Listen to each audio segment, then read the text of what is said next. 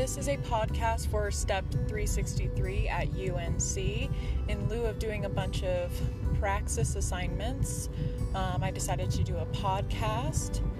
Um, I completely and totally agree with Courtney and Jill that it did kind of feel a little bit like I was BSing a little bit of um, each of the assignments the past couple of semesters.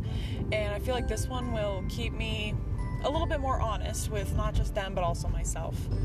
All right, thanks.